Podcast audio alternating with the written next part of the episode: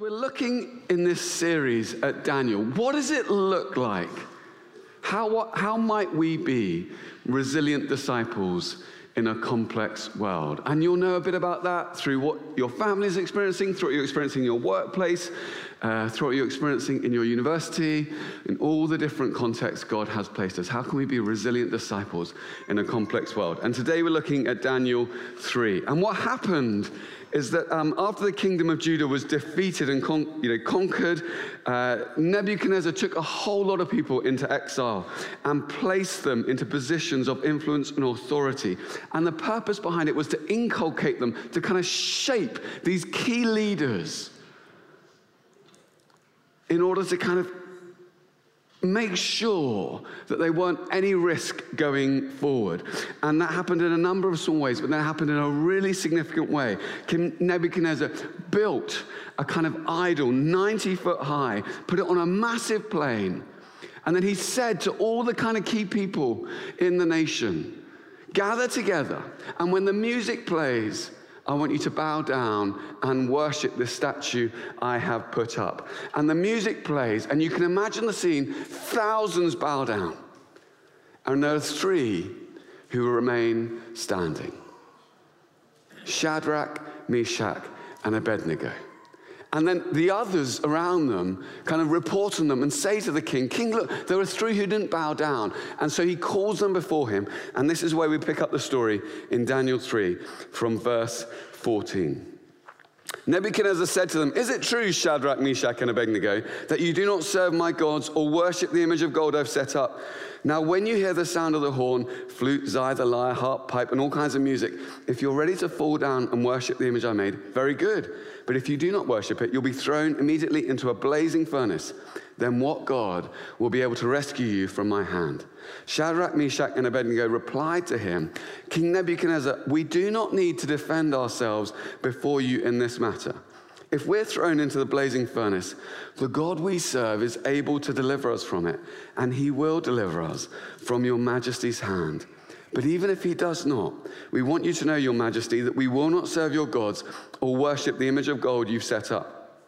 Then Nebuchadnezzar was furious with them, and his attitude towards them changed.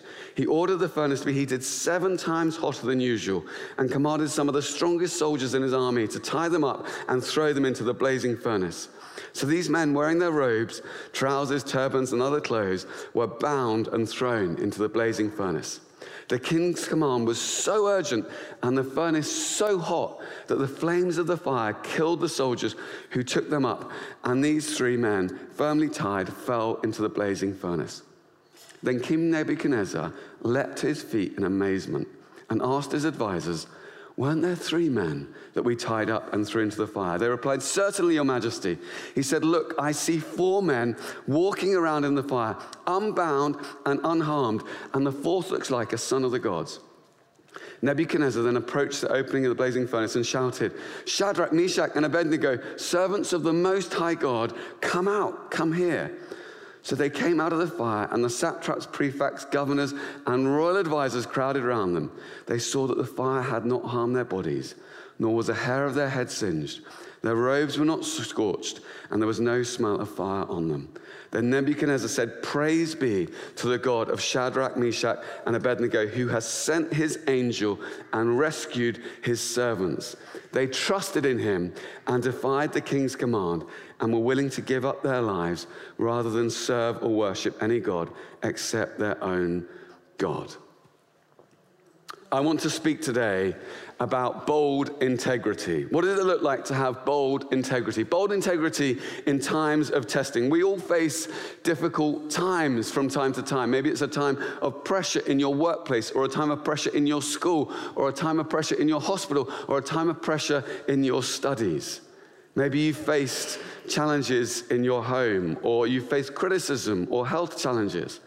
Maybe a relationship with a friend has become a little bit complex and you've lost a little bit of your confidence. You feel a little bit more fragile.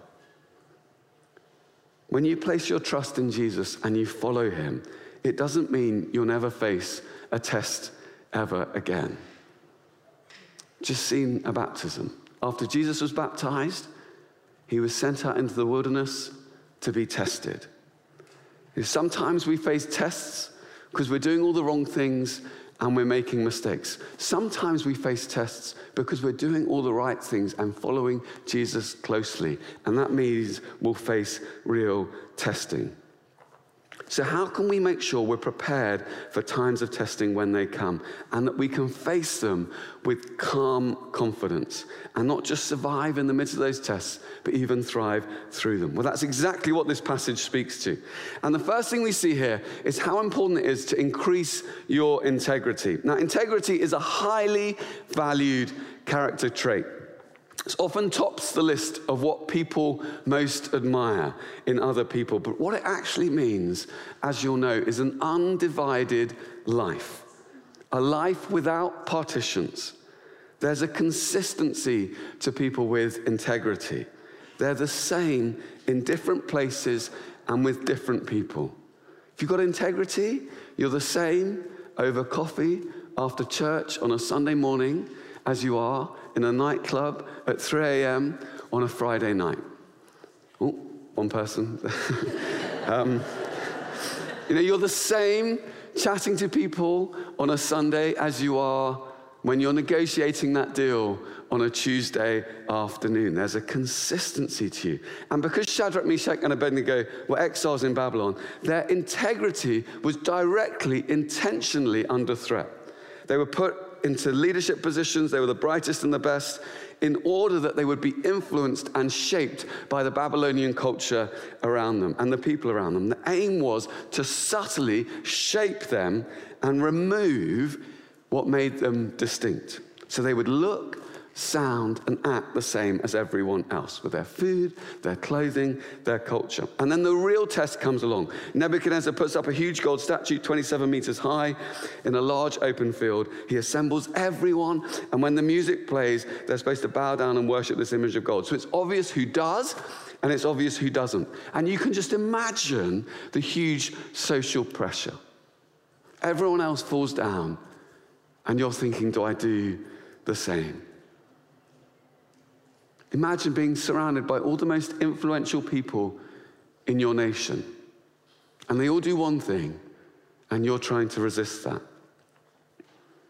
It's a clever strategic move by Nebuchadnezzar because he knows, he knows that there are many people from different backgrounds and faiths in his nation. And rather than target people's personal, private faith. What he's enforcing is what happens in public. So he's saying, you know, in public, you have to worship the statue like everyone else. In public, you have to look the same. You have to act the same. You have to worship the same. Now, you can have a private, personal faith, but that's behind closed doors. That starts when you go home and it ends when you leave home. But in public, you can't take it there. You can't take it into the public square. And Nebuchadnezzar is rooting out anyone who thinks that their personal faith should influence their public actions. And it's so subtle because you can think, I'm just going along with it in public. What's the harm? You know, what are the risks?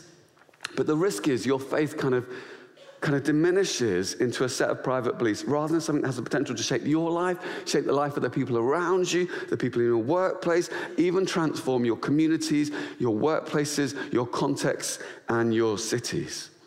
And it's interesting because today we have a measure of this kind of pressure. You know, I don't know how you find it when you're having a conversation on a Monday morning over coffee and someone says, What did you do at the weekend? You know, he said, Oh, I did loads of fun things on a Saturday. Oh, great. What did you do on Sunday? I went to church. It's tricky. You feel pressure about saying it.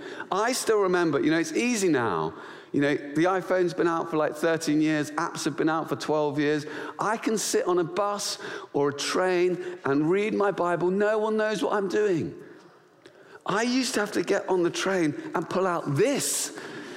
And it feels like an act of rebellion. People kind of look at you like, what is that? What is that relic? What are you reading? I still remember getting early to work and um, feeling really convicted I should read my Bible before I started my workday. So I'd get in early, I'd sit down at my desk, I'd read my Bible, and then I'd hear the person I shared an office with coming down the corridor. He was a bit slower starter than me. And, um, and he came in, and the temptation was just to go, you know, and just put it to one side. It's a subtle pressure. You don't want to look different. We want to look the same as everyone else. And the three see that.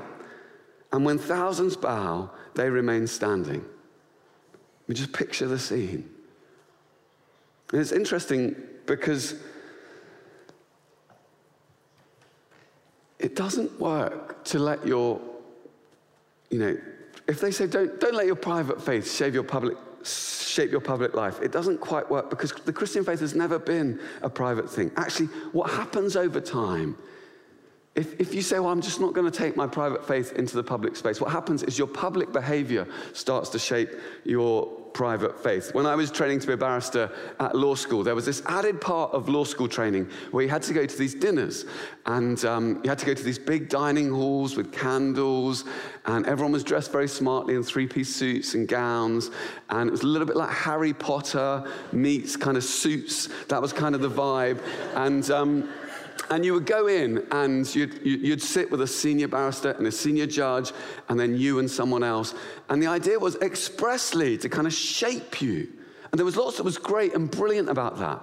And I still remember I, I, was commuting in from my home in Luton. I still remember coming back after the first one, and my little brother um, was saying, Well, how was it? What happened? And I said, Well, you, you know, you wore a gown, you wore a three piece suit. He said, All right. I said, Went into this hall. It was like Harry Potter candles, you know, three course meal. He said, Okay. And, I said, and then he said, And then you sit down with these senior people. He said, All right. I said, There's a grace in Latin. He said, Oh. And then I said, And then he said, What happened at the end of the meal? I said, Then they brought out port. He said, Port. And I said, Yeah. They brought out a little glass of port and you had to drink the port. And he said, Did you drink the port? And I said, Yeah. And he said, Did you enjoy it? And I said, Yeah. And he said, You've changed. You've changed, Steve. And I was like, but he was, in a way, he was true. I mean, it was kind of shaping me. And I realized the thing was, it was great. I loved it. But no one talked about faith. I didn't feel like I could talk about faith. It was a bit awkward. The only Christian bit was in Latin. I didn't understand Latin then. I understand a little bit now. And, um, and I was like, it was shaping me. And I realized I had to put something in to keep my integrity. So I found two other people on my course who were both Christians. And I said, Look, I know it sounds crazy, but can we meet up just for like half an hour on a Friday every, every week or every other week? Just chat, maybe pray, and just keep each other accountable because I'm worried this is like shaping me and I'm, I'm, gonna, I'm gonna become more and more private about my faith. And they're like, okay, cool. And it was amazing. We did it week in, week out, week in, week out, week in, week out. They loved it, I loved it. Just able to look in each other's eyes, say, how are you actually finding it? And then after nine months, like the challenge came. I was with this kind of senior barrister, the judge, and one of them said to me, why, why do you want to be a barrister?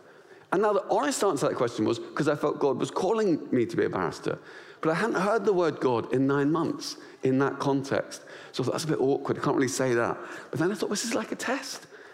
So I said, I, I, I think, I think it's because I think God is calling me to be a barrister. And the first guy, he looked really confused, like he'd misheard. He said, What did you say? Like that. And I said, I, I, think, I think it's because God is calling me to be a barrister. And he was like, and then the second guy, I think he was even more confused. He was like, Do you have his phone number? and, um, and I said, No, no, I just, I like pray. And then I had this sense. And, you know, but it was an interesting conversation. But the test came. What have you got in your life to help you increase your integrity? You know, when the pressure comes, if you don't have integrity, everything will collapse. There's a moment where the walls that you put up in your life collapse, and then who are you? But if you've got integrity, then you can stand firm even when the testing comes. Sometimes people say, you know, integrity is doing the right thing even when no one's watching, and it is. But sometimes integrity is doing the right thing when everyone is watching and you're still obedient to God. Increase your integrity. And then, secondly, test your courage because they stand. Thousands bow and they remain standing because of the integrity they had. Test your courage. But the thing about courage is it's revealed in the test. You don't know how much courage you have until you face the test. Courage isn't the absence of fear, it's feeling the fear and still doing the right thing. And courage, in some ways, is energy which is released in defense to protect something that you care about, something that you love. And Shadrach, Meshach, and Abednego are pulled before Nebuchadnezzar for refusing to bow to the idol. And they haven't gone looking for a fight, they haven't been poking people, they haven't been agitating. It's come to them. And when the tests come, they've taken a stand. And so Nebuchadnezzar gives them a last, last chance bow or die.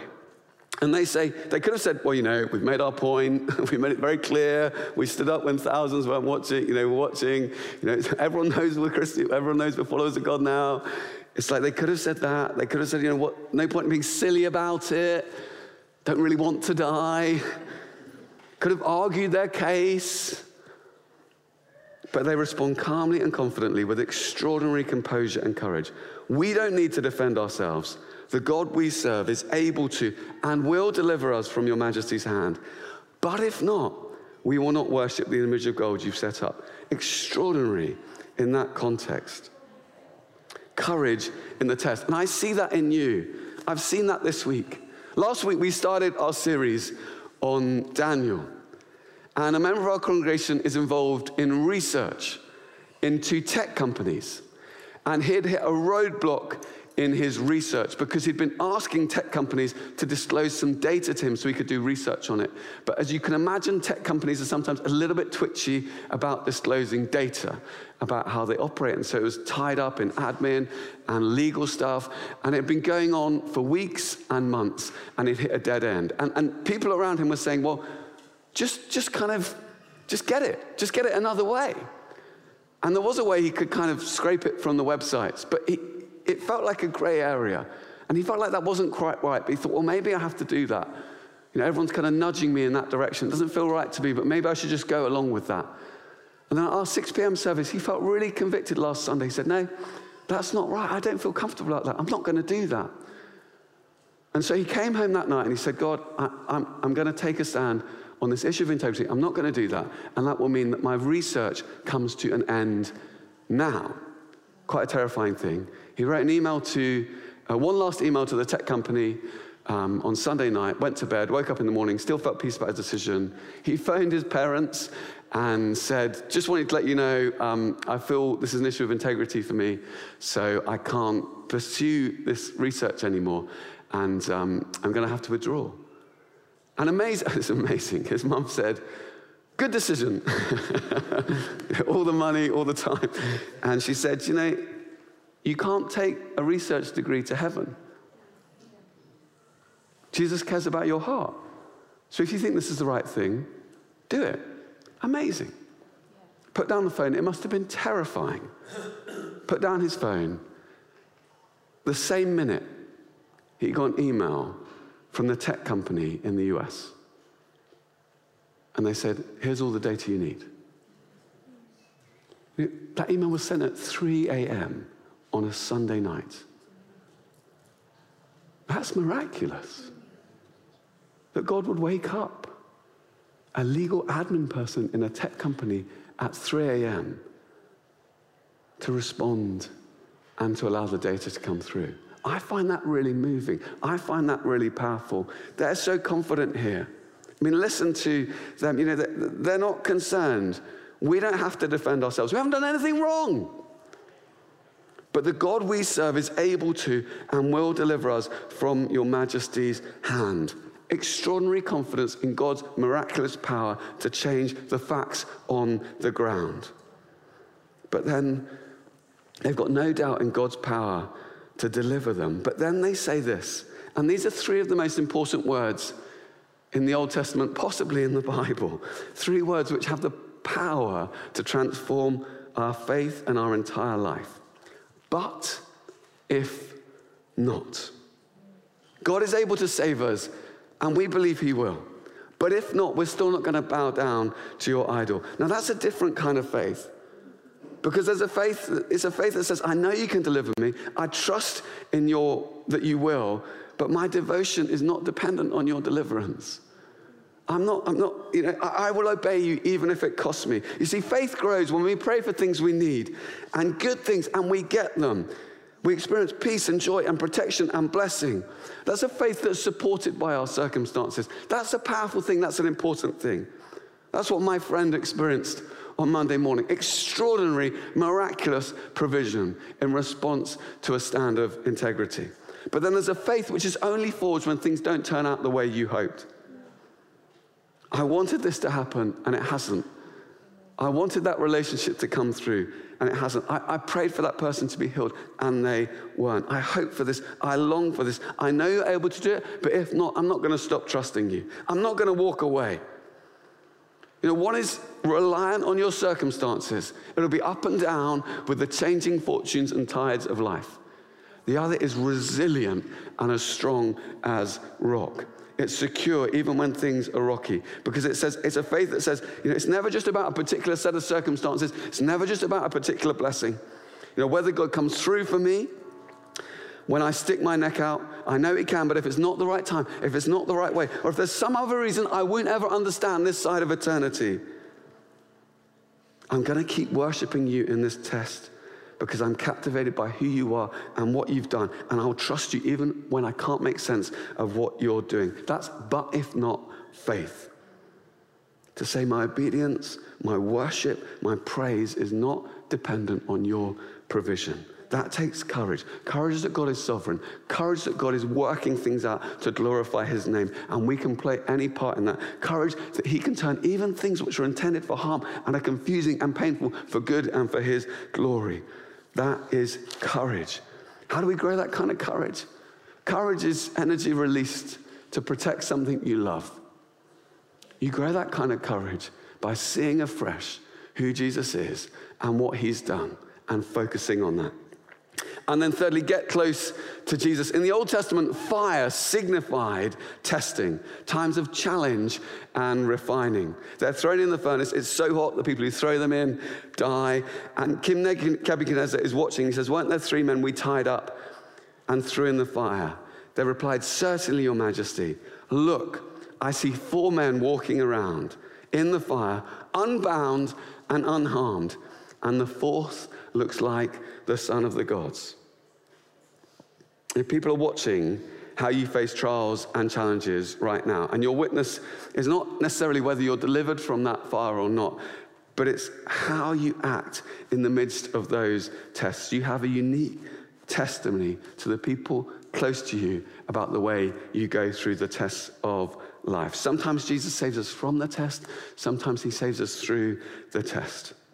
You fear not, for I've redeemed you. I've called you by name. You're mine. When you pass through waters, I'll be with you. And when you walk through fire, you'll not be burned. It's the way Nebuchadnezzar described the full person, like the son of the gods. There, God sent his angel. And it strongly suggests, actually, most commentators think that this is Jesus. This is the pre incarnate Jesus who comes and protects them and accompanies them. I love this. Like, they're in the greatest moment of trial in their life, thinking death is impending. In a furnace that's been heated seven times hotter than it needs to be heated. And Jesus comes and just hangs out. He's like, walks around. How's it going? All right, yeah, good. It's exciting, isn't it? I mean, it's just extraordinary.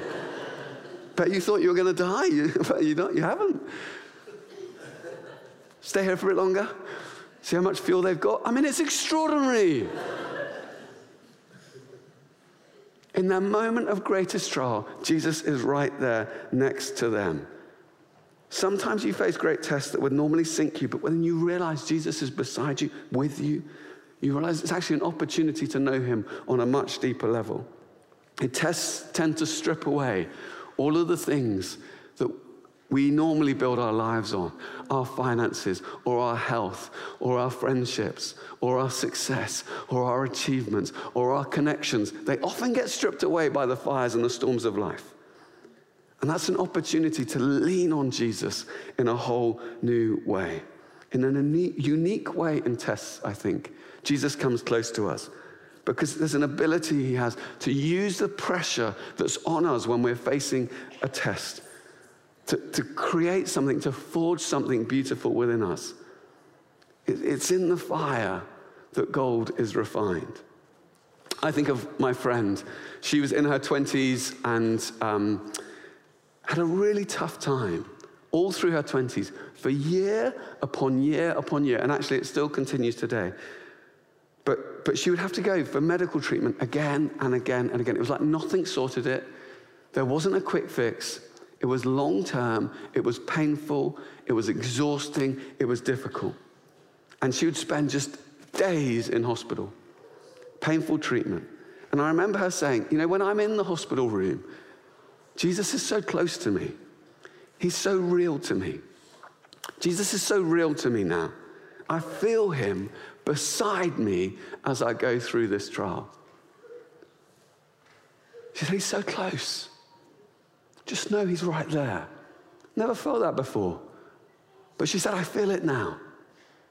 You know, he's with you in the testing. He's with you in the hospital room. He's with you when you go to see the doctor. He's with you in the exam hall. He's with you around the board table when it's tricky. He's with you when it feels like your family is falling apart. He's with you when the relationship you put your hopes in falls apart and it seems to be crumbling. He's with you when the pressure is too much and you're waking up at 3 a.m. and you can't get back to sleep and you're not sure it's all going to turn out okay. Jesus is particularly drawn to those who are facing a time of testing. Why? I think the reason is because he knows just how it feels. Because he faced a time of testing so great that he sweat drops of blood. And as he knelt down, looking ahead to what he would have to do on the cross, he said, Father, all things are possible for you. If you're willing, take this cup from me.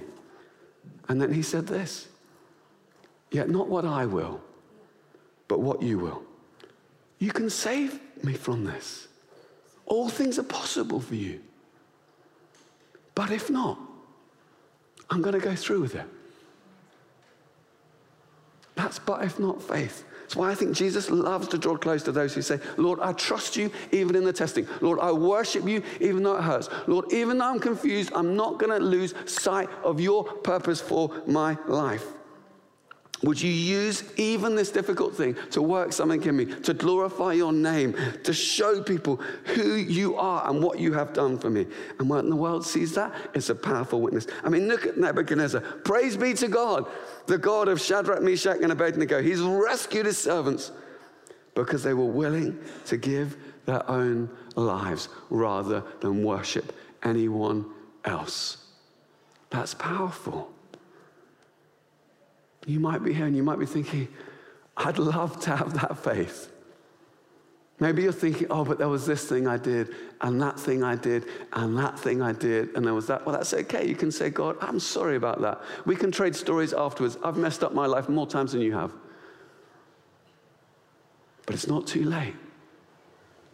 With Jesus, you have another chance.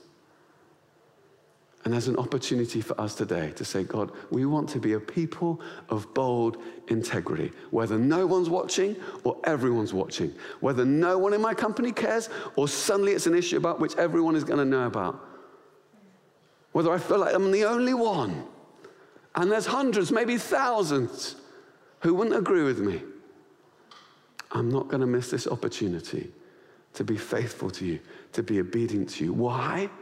Because my courage is sparked by your great courage and great love for me. Because you didn't shrink from what it would cost to save me. I don't want to shrink from what it might cost to bring glory to your name. In Jesus' name, amen.